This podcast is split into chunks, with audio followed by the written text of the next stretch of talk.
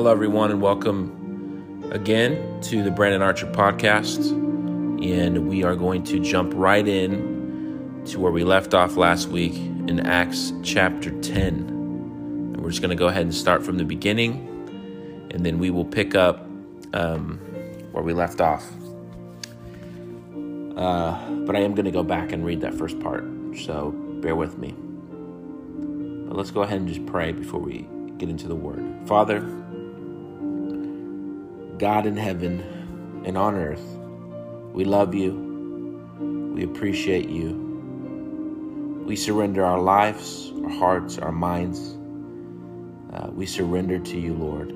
You are King. You are Lord. You are ruler. And uh, we love you, God. We trust you. We bless you. We worship you. We're so grateful for what Jesus has done on the cross and paying the price for every mistake, every sin. And God, that you welcome us in with open arms. And God, when we come and we humble ourselves and repent uh, or uh, come to you just boldly before your throne of grace and have conversation, have intimacy, have a relationship with you, God. You're not afar off. You're not standing at a distance. You're right here and you want to speak to us and you want to embrace us. And God, we just embrace you. And God, if there's any hardness, any uh, guile, anything that's there, Lord, that's impure in our heart towards you or towards other people, Lord, we lay it down. We forgive. We ask for mercy. We ask you, God, to help us in our time of need. And God, that we would uh, be able to and have the strength to release uh, any unforgiveness, anything, God, that's in there that's not of you, any attitude, any uh, arrogance, pride, uh, just stinking thinking that we might have throughout our week or day. God, we ask that you would interrupt and that you would just gently nudge us, Lord, and correct those feelings and those intentions in our heart, God, and we just press in and we lean into you because you are awesome and you are good and you are faithful. In Jesus' name, amen. Well, let's go ahead and jump into Acts chapter 10, and we're just going to go ahead and start. Now, at Caesarea Maritima, there was a man named Cornelius, a centurion of what was known as the Italian regiment, a devout man who one who, along with all his household, feared God. He made many charitable donations to the Jewish people and prayed to God always. So we kind of dived into this last week a little bit, and we see that you know God is God is not just kind of hanging out in heaven, not attentive or or watching or looking or seeing.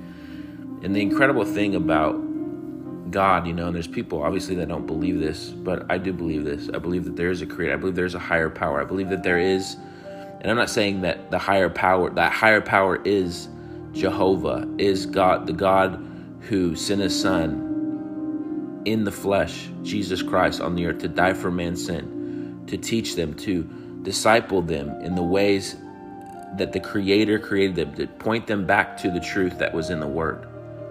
And, uh, but that God sees and He watches over His creation, that He actually looks and cares and, and He's watching. And so in this verse, we see that there's this man who isn't a Jew, he's a, he's a, a Roman um, of the Italian regiment, he's a, a soldier, and but he has this heart and this fear of God. He he recognizes that there is a God. And not only that, but he's honoring the Jewish people and he's giving them donations, he's helping them. He's there's something there. Who knows exactly what transpired, but there's something there where he feels a, a need or desire to give and to bless the Jewish people, be charitable, show them love, right?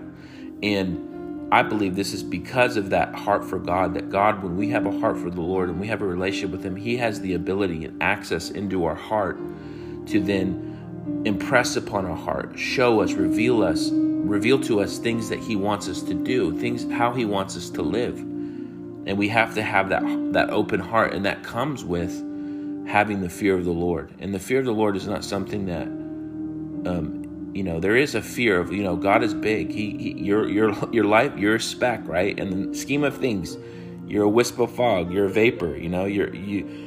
In the scheme of life, you don't seem so big, right? We like to pretend that we are, you know, especially in our society with the way we prop people up and make them seem important and big and and great. But in the scheme of things, you know, we're just dust. We're specks of dust. But God is who is incredible to be feared, to be loved, to be worshiped, because He's the one who, you know, has all this in His hands and, and is watching over us. And I know that's a hard concept for a lot of people to believe or even wrap their mind around. But to me, it's like I don't try to do it with my head and my thoughts and my mind. And this is the thing the mind is very tricky. You, you, so a lot of people think they're so smart, right? And they have all this intelligence and, and information, and they go in and quote all this stuff from the world and books and things somebody wrote, opinion pieces, all this stuff. Everybody has a, you know, and they like to just spout rhetoric. But at the end of the day, your little pea brain cannot compare to the cosmos, to the to the world, to to when you look at life and you look at the way things operate and the creation and all the little things that ha- that are alive on this earth, you can't wrap your head around it. People have spent lifetimes studying and going after and delving into science and things to try to figure it out, right? And I don't think that's how you approach God. I don't think you're there to figure God out. How can I figure God out? Because humanity likes to figure things out so we can control and manipulate them. And you have that within the, the church system. People try to figure God out and then they want to control and manipulate. And, and uh, you know, it's like now they're God, right? But when you fear the Lord and there's a love for people and there's a true, genuine thing there, then God is watching and he takes notice and we see that that his family, his household feared the Lord. And that he was his heart wasn't just on himself, but he was looking at the Jewish people and he would give, he would pray and he would he would give donations to them. And in verse 3 it says about the ninth hour of the day he clearly saw in a vision an angel of God who had come to him and said, Cornelius. So here you get God's attention and he sends an angel, right? Angel comes and he says, Cornelius. And of course, Cornelius was like, Whoa, what's going on here? He's frightened. And he stared intently at him and said, What is it, Lord or Sir? And the angel said to him, Your prayers and gifts of charity have ascended as a memorial offering before God, an offering made in remembrance of his past blessings. Now send men to Joppa and have them call for a man named Simon Peter, who is also or a man named Simon who is also called Peter, and invite him here. I like how it says, Your prayers and gifts of charity have ascended as a memorial offering before, before God. So God is seeing, right? Your prayers, your gifts, your your good deeds don't go unnoticed. When you have a heart for God, it's not like you're, you know, there's a difference between doing good deeds so that people can see and you can get a little check mark or a pat on the back or some kind of you know gold medal or reward. And people recognize your your goodness right? But it's another thing when the god of of creation and the universe and who rules and reigns takes notice of what you're doing and that your heart is truly your actions and your heart is saying god i i know your eyes are seeing your eyes are watching and that's what i'm more concerned about than what people and what men are seeing and you know that I don't want the praises of men but I want the praise of God. I want God to be pleased with what I'm doing, what I'm saying, how I'm living my life. And so he the angel gives Simon instructions to basically give an invitation to Peter to come to his house. And uh, he was staying with Simon the tanner, whose house is by the sea. And when the angel who was speaking to him had gone, Cornelius called two of his servants and a devout soldier from among his own personal attendants. And after explaining everything to them, he sent them to Joppa. So he's he's giving them testimony of what he's experienced, and now he's sending them on a mission to go have Peter come. The next day, as they were on their way and were approaching the city, Peter went up on the roof of the house about the sixth hour. So as they're walking towards the city, Peter gets it in his mind and heart to go up to the roof.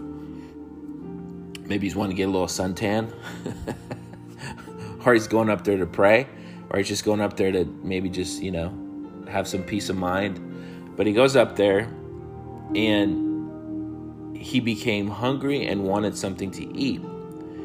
And while the meal was being prepared, he fell into a trance and he saw the sky open up.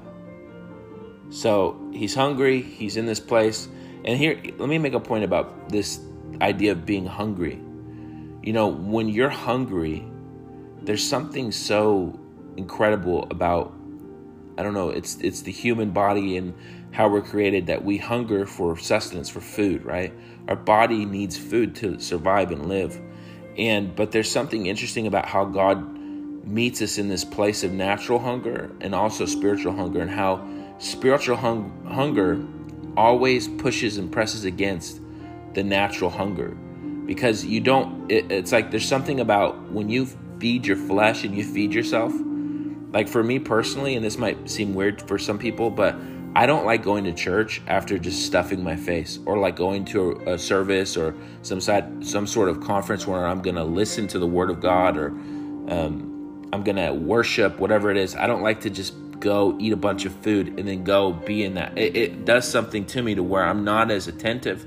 I'm not as like um, open to the spirit. Uh, my flesh is just in this place of like, oh yeah, satisfied and like you know, just stuffed, and your your your body's digesting your food, and you just you can feel almost like uh tired.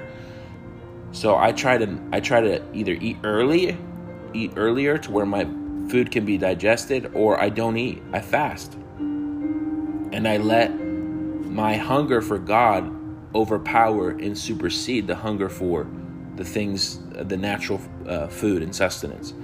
I, I want a hunger for the Lord. And so there is a hunger for God that can suppress and push down. That's what fasting and prayer is, is really just shutting down the flesh that's constantly crying out, saying, Give me, give me, I want, I need. And then saying yes to God, saying, No, God, I'm hungry for you. I need your word. I need, I'm going to worship you. I'm going to bless you in this place. And I believe Peter's in this place where he's hungry and he's about to feed his flesh, but he's he's not quite f- eaten yet, right? And there's a reason why God's going to show up before he eats. He shows up in a time of hunger and actually begins to give him a vision, show him something supernatural. And while he's in this trance, he sees the sky open up and an object like a great sheet descending, lowered by its four corners to the earth. And it contained all kinds of four footed animals and crawling creatures of the earth and birds of the air. And a voice came to him Get up, Peter, kill and eat. But Peter said, Not at all, Lord, for I have never eaten anything that is uncommon, unholy, and ceremonially unclean. And the voice came to him a second time What God has cleansed and pronounced clean, no longer consider common, unholy. This happened three times, and then immediately the object was taken up into heaven. Now Peter was still perplexed and completely at a loss as to what his vision could mean when the men who had been sent by Cornelius, having asked directions to Simon's house, arrived at the gate. So he's there after this vision and he's still trying to figure out what did this mean? You know, maybe you've had this experience where you have a dream or you're in a place of like not knowing what God's saying. Somebody says something or you do have a vision or you have some kind of supernatural encounter, but you're not sure and grasp the meaning of it yet. And that's because it's like God sometimes works in this really cool way of like a puzzle. He gives you a piece, He gives you a piece of the puzzle, or you discover a piece of the puzzle, and then there's another piece, and it takes your obedience and it takes your saying yes to Him for you to get the next piece, right? It's an adventure, it's a journey. Walking with God is is this really fun thing, but you can't allow the negative emotions and the things of the world and, and the enemy to come in and steal that part of it because if he does it'll it'll take away the joy of of just serving the lord of being a christian and following jesus and walking with him keep your heart right keep your your attitude in the right place because it's in that place where the adventure and the journey is seen through the perspective of the Spirit. And you can embrace the journey. Okay, God, I have a peace. I don't know what the full picture is yet, but I'm going to walk and trust you. And, and you're going to begin to reveal what the, picture is, what the meaning of this, what you're trying to say to me. Sometimes he speaks and it's known right away, and sometimes it's a it's that journey of discovery. Now Peter was still perplexed and completely at loss as to what the vision could mean when the men who had been sent by Cornelius, having asked for directions to Simon's house, they arrived at the gate. And they called out to ask whether Simon, who was called Peter, was staying there. And while Peter was thoughtfully considering the vision, the Spirit said to him, Now listen, three men are looking for you. Get up, go downstairs, and go with them without hesitating or doubting because I have sent them by myself. I, I mean, I have sent them myself. So the Spirit of God is then speaking to Peter, quickening him, and giving him another piece and saying, Hey, there's three men. you're going to go with them, and I want you to go with them. I, I am sending them, and I am sending you with them. Peter went down to the men and said, I am the one you are looking for. For what reason have you come? And they said, Cornelius, a centurion, an upright and God fearing man, well spoken of by all the Jewish people, was divinely instructed by a holy angel to send for you to come to his house and hear what you have to say. So Peter invited them in and gave them lodging for that night. So back in the day, it wasn't like you just got in the car and you drove. You had to walk, right? So they're like, look, come in, we're to eat, we're to fellowship, and then we'll get up and we'll go on our journey. We'll head, head there the next day. Um, there's a point here I wanted to get to back here about the vision. So we see in the vision God saying, Hey, look, see all this? What you've considered unclean, I'm telling you is clean. You can eat. Get up and eat. And the specifics of, of this, people say, oh, well, you know, it's eat whatever you want. God doesn't care, which, you know, I don't think you're going to go to hell if you eat poorly. But we know through evidence and just living life and also health, right? That you can't just eat whatever you want.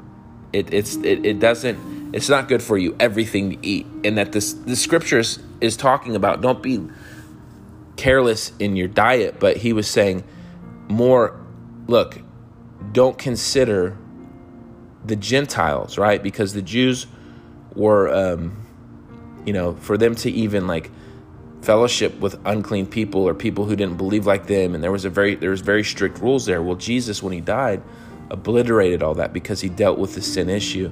He dealt with all the rules and the regulations and it's now about faith and coming to him through faith and having a relationship with him by faith that's why these other religion, religions that still try to hold on to the orthodoxy or the or the traditions of men and and these these rules and regulations there's there's a stiffness to it. There's a there's a strange thing to um, religion. It has a strange sense or a smell, to, especially to somebody in the world.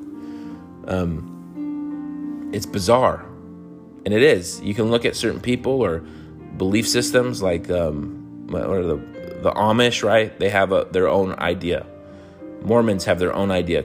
Catholicism is their own idea there's all these different religions that have their own idea of what it looks like to be to be like to love God. And it's a lot of putting on or you know like dressing a certain way or having certain traditions or beliefs that are laws and that dictate to them something but Jesus came in with with power of God and the word of God destroyed all that stuff. It doesn't matter. What matters now is the heart. It's the heart, it's the inner thing, it's the thing that people cannot see in the natural with their eyes, but God can see by the Spirit in your life. And God is going after the heart. And when your heart is right, it, it doesn't show up in, I mean, you could dress nice, yes, and you can look nice and smell nice, be clean, have some kind of hygiene. Okay. God's not saying be unclean and dirty and stinky.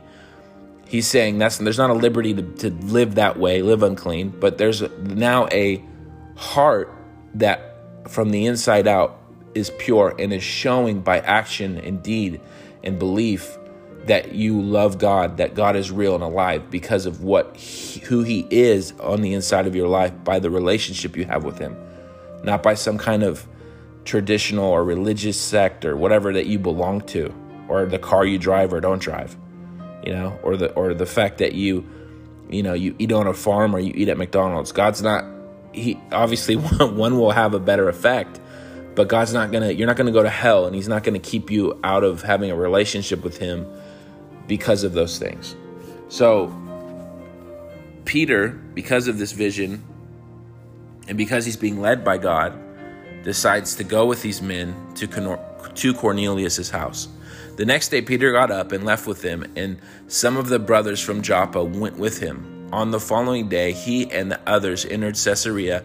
Cornelius was waiting for them and had called together his relatives and close friends.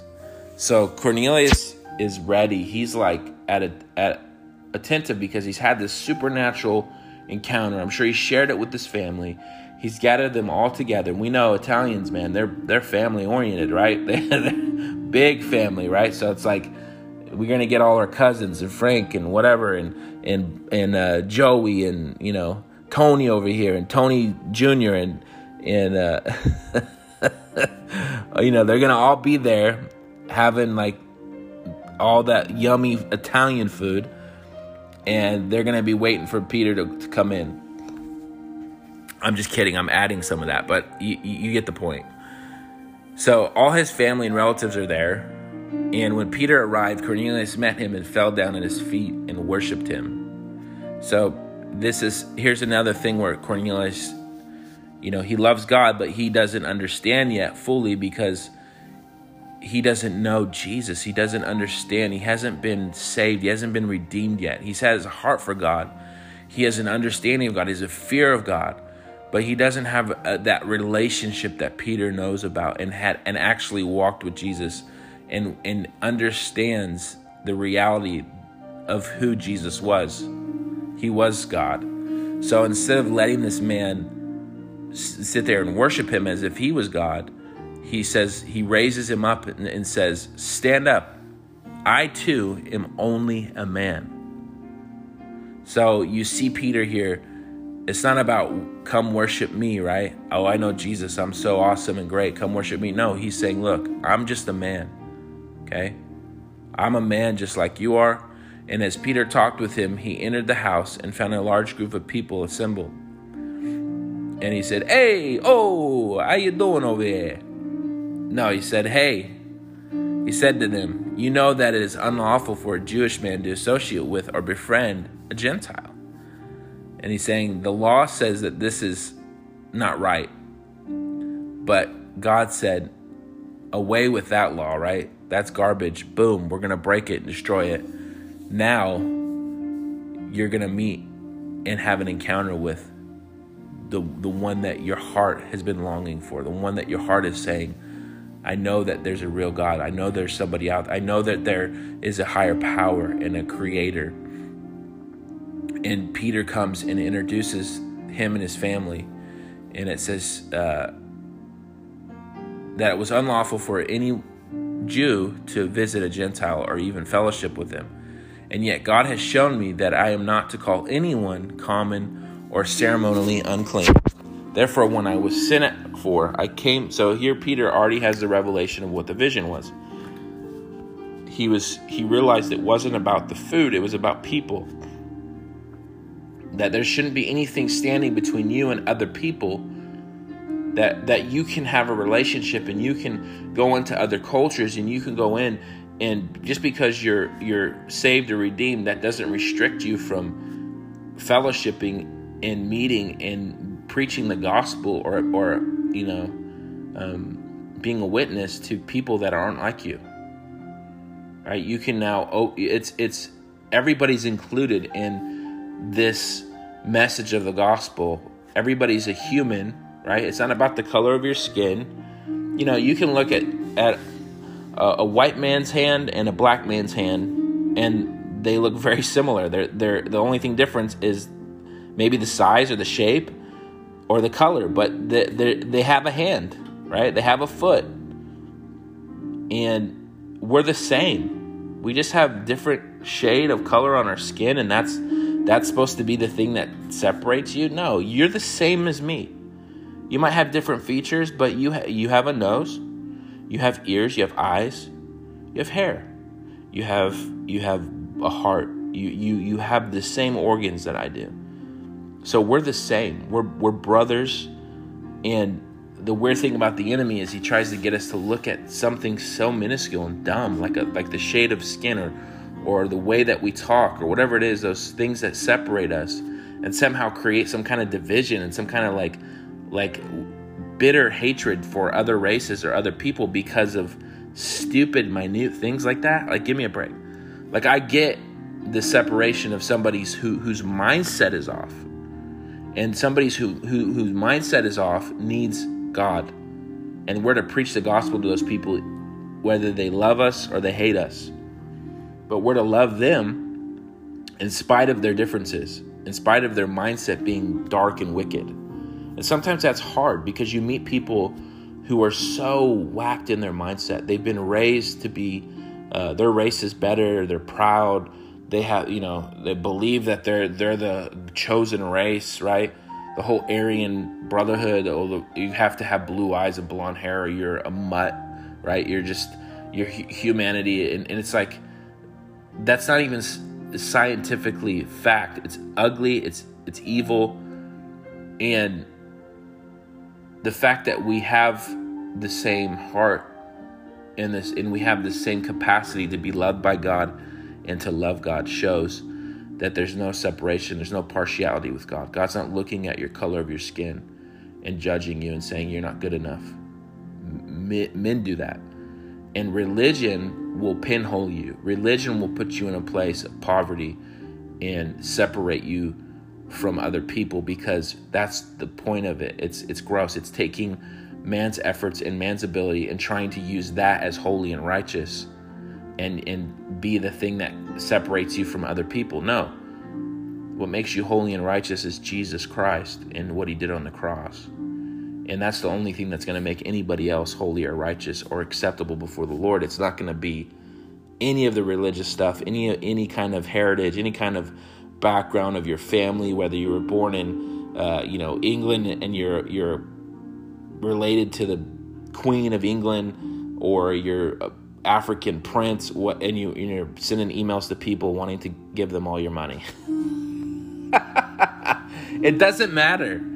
So that's the point I'm making. Therefore, when I was sent out, I came without raising an objection. So I asked, For what reason have you sent for me? So now he's asking Cornelius, So why, why are you sending for me? He doesn't have that piece of the puzzle yet. So Cornelius said, Four days ago to this hour, I was praying in my house during the ninth hour, and a man dressed in bright, dazzling clothing suddenly stood up before me. And he said, Cornelius, your prayer has been heard, and your acts of charity have been remembered before God, so that he is about to help you. Oh, that's good. Woo! He's about to help you. Therefore, send word to Joppa, invite Simon, who is called Peter, to come to you. So, God's about to help you, but how's He going to help you? He's going to send a human being, somebody. God uses people. God can do things without people, but normally the way He does it is He does it through people. God wants us involved in what He's doing. So, God's about to help you. What does he do? He wants you to send for Peter, who God's going to use to help Cornelius. So in our life, God will use and send people to help us. And that's such a cool thing. So don't, that's why it's so important to just ha- have the right heart before God, man. What, what is he going what if uh, Cornelius had some kind of racist issue, right, with Jews or, or Peter didn't hear God's voice and was like, no, they're unclean, they're dirty scumbags. I'm not going to go, you know, witness to Cornelius. He's he's uh, whatever, you know, have an attitude about it, and then totally reject God and disobey God. But no, he Peter's not in that place because his heart's right, and he obeys God, and he gets a vision, and God speaks to him, and so now he is in this place, and another man is coming and, and with God and helping a man who's in need and desperate for God. So I sent for you at once, and you have been kind enough to come. Now then, we are all here present before God to listen to everything that you have been instructed by the Lord to say. So, opening his mouth, so in this moment, Peter goes, Oh, got it. Puzzle complete. Puzzle complete. I'm going to show you and introduce you to who Jesus is, but not only that, but you're about to get a dose of the Holy Ghost. Hallelujah. You're about to get hit with the endowment, the power. The person of the Holy Spirit's about to enter your life. So, opening his mouth, Peter said, Most certainly I understand now that what God is that God is not one to show partiality to people as through Gentiles works to people as though Gentiles were excluded from God's blessing. But in every nation, the person who fears God and does what is right by seeking Him is acceptable and welcomed by Him. So think about this, okay? In some of the religious nonsense that we are taught in churches. Here's, here's what God's saying. In every nation, the person who fears God and does what is right by seeking Him is acceptable and welcomed by Him. So here's the key: you want to you want to know if God's real. Don't come to God trying to figure God out. Don't be a scientist trying to to dissect and, and, and figure God out because you're trying to manipulate and control God. But come to God because you fear Him, because you desire to know Him, right? And that you're that you actually are seeking Him to know Him. And this is what it says that it's acceptable and welcomed by God. That God will accept you and welcome you. He'll reveal himself to you. He'll he'll reveal his son to you. He will embrace you with open arms. But those who are, are hateful, bitter, and guile, and they, they hate God and they don't love God, it doesn't mean God's not there wanting them to love them and to, to show them that He's good. It's that you, you cannot welcome something. God's not going to welcome somebody coming in and knowing Him, and He's not going to reveal and show everything to people who have a heart of bitterness and strife without allowing God to come in. Like that's where brokenness comes in, right? People who go their own way, they're bitter, whatever it is, they have all this stuff and and uh, stuff in their life that's ungodly. The only way that that transforms and change is when they break, when they surrender, when they yield.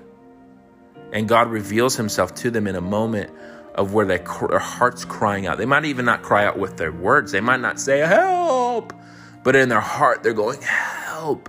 Sometimes you can't even put words to the desperation and the cry that sometimes you feel on the inside of your life when you're miserable and you're going through pain.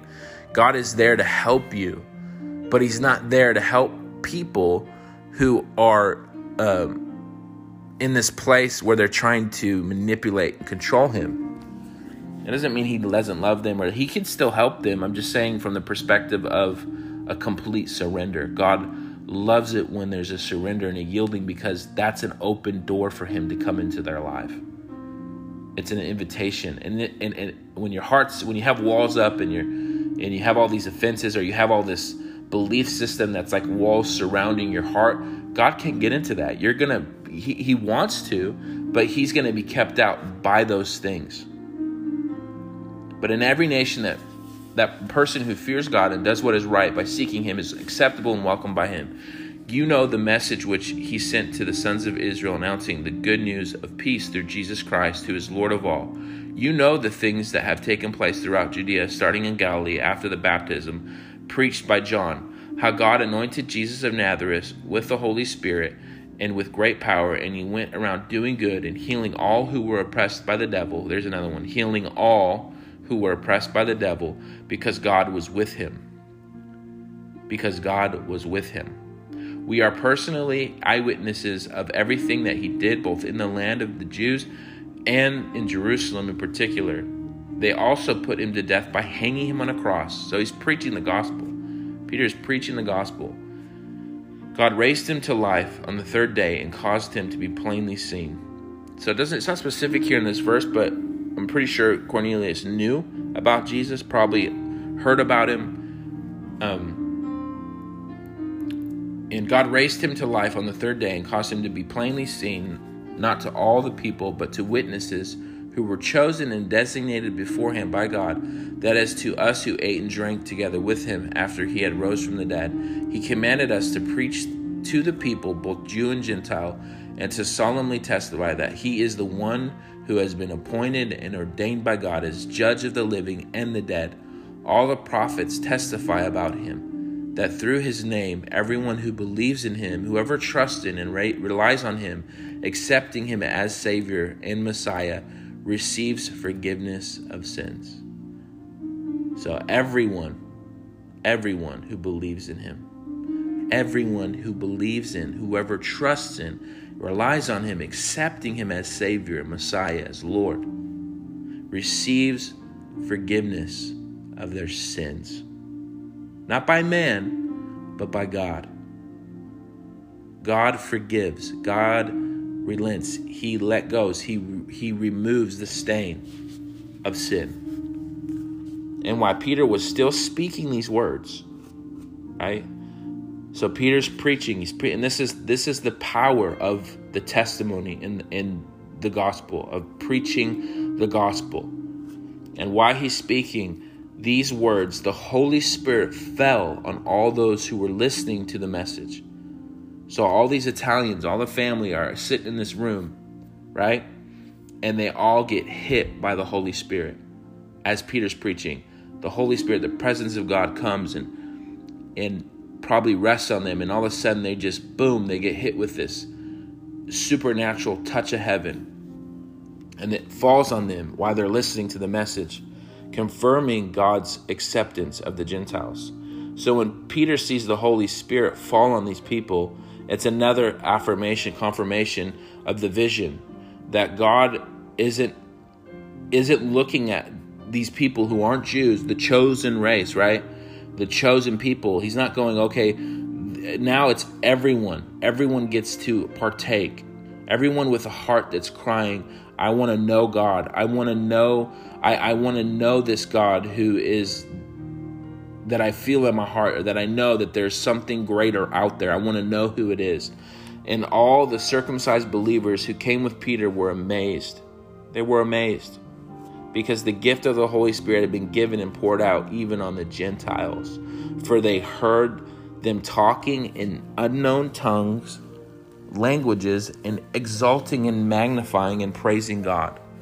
So here, that gift of tongues gets imparted and they're all speaking in tongues and unknown languages that they don't know. They're speaking in other languages and exaltifying in their exalting and magnifying God in those languages. And then Peter said, Can anyone refuse water for these people to be baptized? So they go right from the, the infilling of the Spirit to now the water baptism of, of the showing of the death of Christ and the resurrection of the new creation. The, the person that's saying, I'm dead to sin, I've been redeemed, I'm saved, to now being raised with Christ to new life. Can anyone refuse water for these people to be baptized since they have received the Holy Spirit just as we did? And he ordered that they be baptized in the name of Jesus Christ.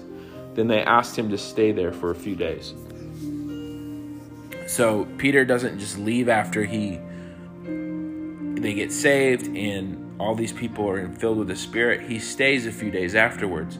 And I believe that he's discipling, right? He's teaching, he's ministering, he's he's laying foundation for them. He's he's probably uh, imparting to them destiny and mantles and purpose and that now you're saved, you're not just redeemed from sin for you to not do anything with it.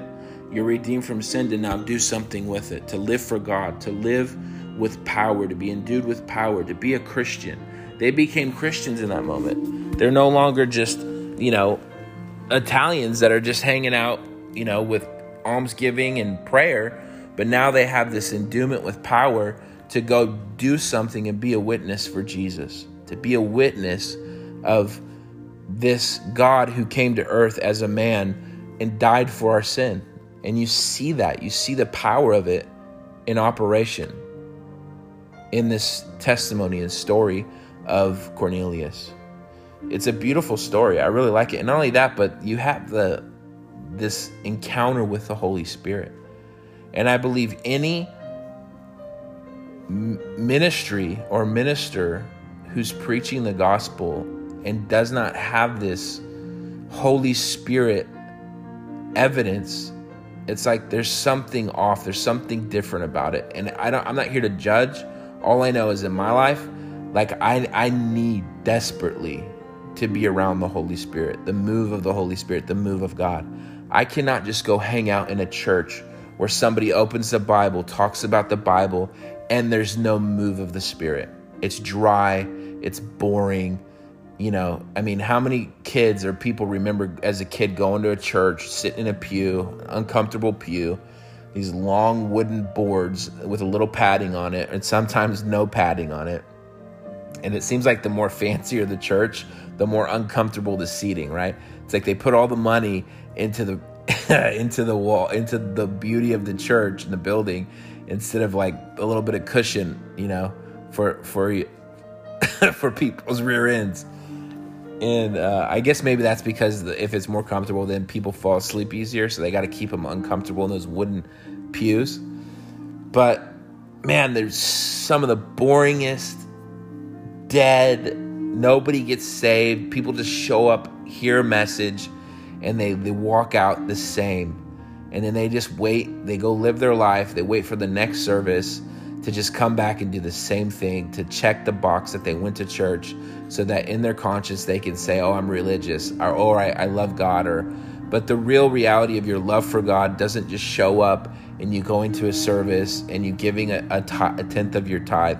It shows up in your life every day in in the power of the Holy Spirit and other people encountering and experience. And when you preach and you share your testimony, that people are moved by the Spirit, that they get to experience the touch of heaven, that they get filled with the Spirit, they speak with tongues, they get healed, they get delivered. And that's not to say that every single person you're going to minister to, you're going to have some kind of like that that has to happen. I mean, that's kind of like almost an unreal expectation because in my life I have I've had to walk it out every day. And there's times where it's supernatural and it's incredible. And there's times where it's just you're just being faithful. You're just being faithful and you're going to get a, a bad look, a dirty look or even somebody cuss you out or somebody just gets so angry at you because you're talking about Jesus. Because they got demons and who knows what what else kind of hell is going on in their life and they're just not a happy person. But you're just being faithful with sharing your testimony. And we know that in the Bible there are plenty of stories of these type of incredible stories, and there are those where you know Peter has to like escape the city, or he's he gets whipped or stoned or beaten. Paul and all the disciples uh, who are persecuted because of their faith. This is one of the good stories because you get to see the power of God and and this this divine orchestration of of putting all these pieces together. He's got a piece over here in Cornelius and a piece over here with Peter and what he's doing. And he bring people that are by the Spirit that don't know each other, but he brings two people together for a purpose in the Spirit. And it's divine divinely orchestrated for God's purpose, not just for Cornelius, but for his entire family and his relatives, his household gets saved and filled with the Spirit of God. Hallelujah. Hallelujah. I'm going to go into Acts chapter 11, and we're just going to go into a little bit of the beginning here, and then we're going to uh, wrap it up. The next uh, verse here, Acts 11, verse 1. Now the apostles and the believers who were throughout Judea heard with astonishment that the Gentiles also had received and accepted the word of God, the message concerning salvation through Christ. So this situation isn't just a you know, like back then, if there was social media or if there was like the news like we have today, it would be all over, right? It'd be all over the news. It would, well, actually, today it would probably be censored and it would be canceled. It would be, you know, there would be the opposition media trying to totally undersell it. But you can't undersell word of mouth. You can't undersell people proclaiming and testifying of what they've seen and heard and experienced. So this is spreading, and now that the apostles are hearing, and and now that message that the gospel's for everyone, and the, the reality of it is being seen. for what it is. People are receiving the Spirit who aren't Jews, who weren't who weren't necessarily the chosen people. They're getting saved and delivered and set on fire for Jesus. So when they heard with astonishment that the Gentiles also had received and accepted the word of God, the message of salvation, so when Peter went up to Jerusalem, those of the circumcision, certain Jewish believers who followed the law. So here we go. So Peter has a win, right? Peter has a win. He's he's walking with God, obedient, doing exactly what the Lord told him to do. No fear of man, fear of the fear of the Lord. Being obedient. And so now he's on his journey. He's left there. It's spreading. And but here we go. We got some religious Jewish people of the circumcision people who are all about the religious structure and the religious system and they get mad. They take issue, right? So Peter went up to Jerusalem. Those of the circumcision, certain Jewish believers who followed the law, took issue with him for violating Jewish customs. So he had. So here he is taking a step of obedience, and here it goes, bringing persecution now, because God is is saying, "Look, I've I've obliterated the law." your religion and your traditions aren't doing anything for you anymore. They're not going to buy you time. They're not going to save you. They're not going to earn you any kind of points with God. In fact, what earned points with God was Cornelius, a Gentile whose heart was pure. And he wasn't like, hey, look at all these Jews who are keeping the law and doing all this customs and all the Orthodox stuff. And he's up there just going, ah, yeah, you guys got. No, he's looking at a Gentile and he's pleased and he says, you know what? I'm going to go give him the real deal, Holyfield, the Holy Spirit. And I'm going to go preach, the gospel is going to be preached, and they're going to accept and receive Jesus.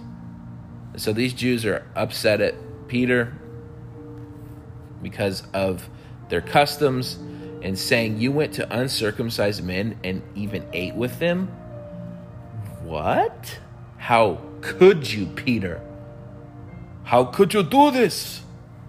Right? They're all upset. And Peter began at the beginning and explained the events. So here he has this testimony of this supernatural experience, and he explains it to them step by step, saying, I was in the city of Joppa praying, and in a trance I saw a vision of an object coming down from heaven like a huge sheet being lowered by the four corners and it descended until it came right down to me. And looking closely at it, I saw all kinds of four footed animals of the earth, and wild beasts, and the crawling creatures, and the birds of the air, both clean and unclean, according to the law. And I also heard a voice saying to me, Get up, Peter, kill and eat. But I said, Not at all, Lord, for nothing common, unholy, ceremonial, unclean has ever entered my mouth. But the voice from heaven answered a second time. What God has cleansed and pronounced clean, no longer consider common or unholy. And so Peter's like, oh my, I can eat some bacon now, right? He's like, woohoo, BLT for lunch, man. I'm having some bacon. oh man, imagine all the people that can't have a nice, you know, slice of bacon because of, of their religion, of their laws. It's kind of sad, man. This happened three times, and everything was drawn up again into heaven. And right then, the three men who had been sent to me from Caesarea arrived at the house where we were staying.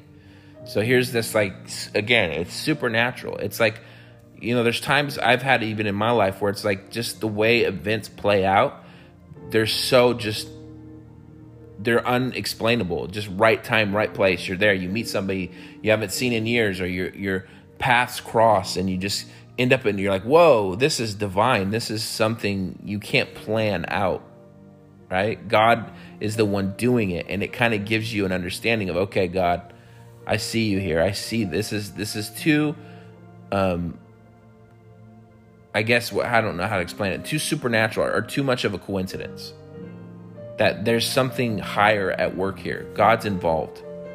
This happened three times, and at every and everything was drawn up again into the heaven. And right when the three men who had been sent to me from Caesarea arrived at the house where we were staying, the Spirit told me to go with them without the slightest hesitation. So he's not just saying go, he says go and don't hesitate. So these six brothers also went with me, and we went to the man's house. And Cornelius told us how he had seen the angel standing in his house, saying, Send word to Joppa and have Simon, who is also called Peter, brought here. He will bring a message to you by which you will be saved and granted eternal life, you and all your household. When I began to speak, the Holy Spirit fell on them, just as he did on us at the beginning in Acts chapter 2. Well, he didn't say Acts chapter 2, but at Pentecost. Then I remembered the word of the Lord and how he used to say, and then I remembered the word of the Lord, how he used to say, John baptized with water, but you will be baptized with the Holy Spirit. So Peter's remembering the words of Jesus. And Jesus was saying, John baptized you with water, but you will be baptized with the Holy Spirit. So even in this verse here, it's it's taking and it's emphasizing this baptism with the Holy Spirit. Baptism with the Holy Spirit. That there is a emphasis that God puts on this piece. And all those ideas of Christianity and, and whatever religion or people that say Christian, Christian science, Christian whatever, uh, you know, denomination, without the Holy Spirit being emphasized, it's never going to be the genuine, authentic move of God because you cannot take the Holy Spirit out of the move of God. You cannot dissect and cut him out of the reality of Christianity. You cannot do it. And if you do, it's you're watering it down. It's not the genuine gospel. It's a version of it without the reality of it. And it's such you you know the difference. The more that you spend time with the Lord and you have been, if you've encountered the Holy Spirit, you've been baptized with the Holy Spirit, you will know in an instant when you're around people that don't have the Holy Spirit.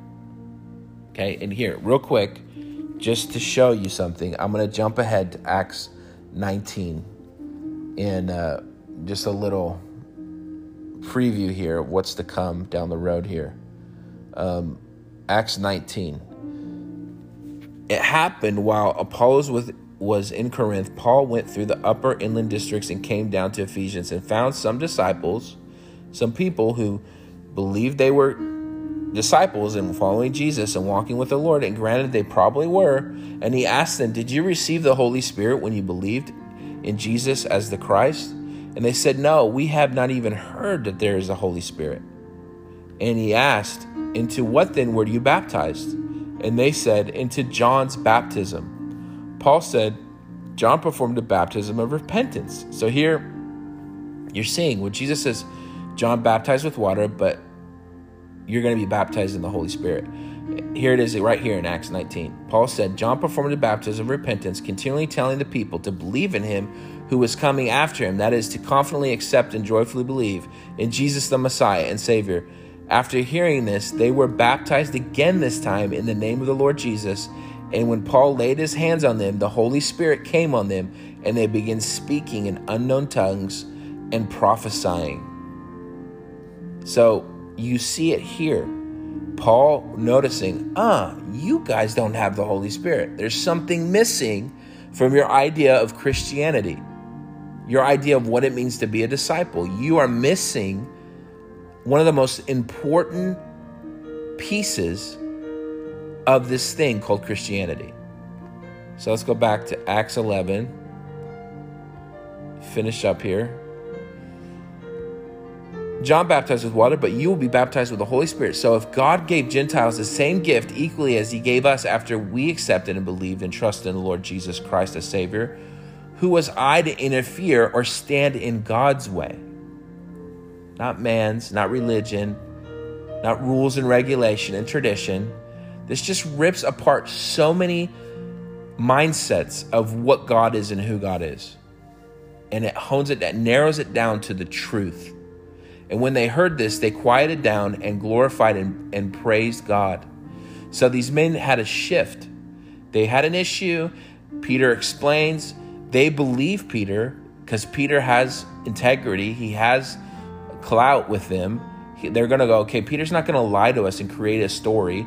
He's telling the truth. We're going to believe him. And if we believe him, that belief now breaks down the barriers and we're going to rejoice because we love God too. We believe and we don't want to stand in God's way.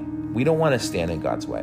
When they heard this, they quieted down and glorified and praised God, saying, Then God also granted to the Gentiles repentance that leads to eternal life. This is real life after earthly death. Powerful. And I'm going to stop right here. But I love it. There is a gift of eternal life for humanity. It is a gift to all, every race, every nation. No matter if you come from opulence and a rich, you're a king, a queen, or you're the lowliest of beggars who, who was born without a mother and father, who lived on the streets Jesus Christ is and forever will be your Savior if you receive Him and you desire Him. He will open up your eyes. He will reveal to you how real and how awesome He is. All you have to do is come to Him with your heart. You don't have to come through a man, you don't have to go to some religious uh, place. Okay, you just have to come to Him and allow Him to fill your heart and your life. Get it around other people who believe and have that heart because they are the anchor. They will be there to help you, right? These guys aren't alone. They have other believers, they have other people with them because there is an enemy who does not want you to know the truth, who does not want you to know who Jesus is. There's an enemy of your soul and there's your flesh who does not want to have to die but wants to try to live and fight for life, even though it's doomed to die. And Jesus is saying, No, I've given you a new life and that you can actually, you'll never die. Jesus actually said that you will not taste death if you come to him and see him and believe him. And that doesn't mean you're not going, your body physically won't die, but that your soul and your spirit. And there is teaching on this in the Bible, and I believe it. You know, there's people that don't believe this stuff. I believe it. I know it to be true because God has so caught my heart and, and and my heart is so in love with the not only the experience of knowing and experiencing his love in a, a tangible way in my life and seeing his faithfulness and that has been something that has been the foundation for me because I had I had a life without God, without God's truth and His Word, and I've had a life with it, and I'd much rather have Him in my life and have a relationship and have prayer and Holy Spirit and belief that He's a healer, deliverer, Savior than not. And I pray if you're listening and if you haven't received Jesus, if you don't call Him Lord, that it's simply a heart that comes to Him and you bow your heart, you bow it before the Lord and say, God, because you are Lord, you are King, you are ruler over everything. I want to know you. I receive you. I receive what Jesus did on the cross. I know I'm a sinner. I know I need you. I'm coming to you. I'm asking you for help, Lord.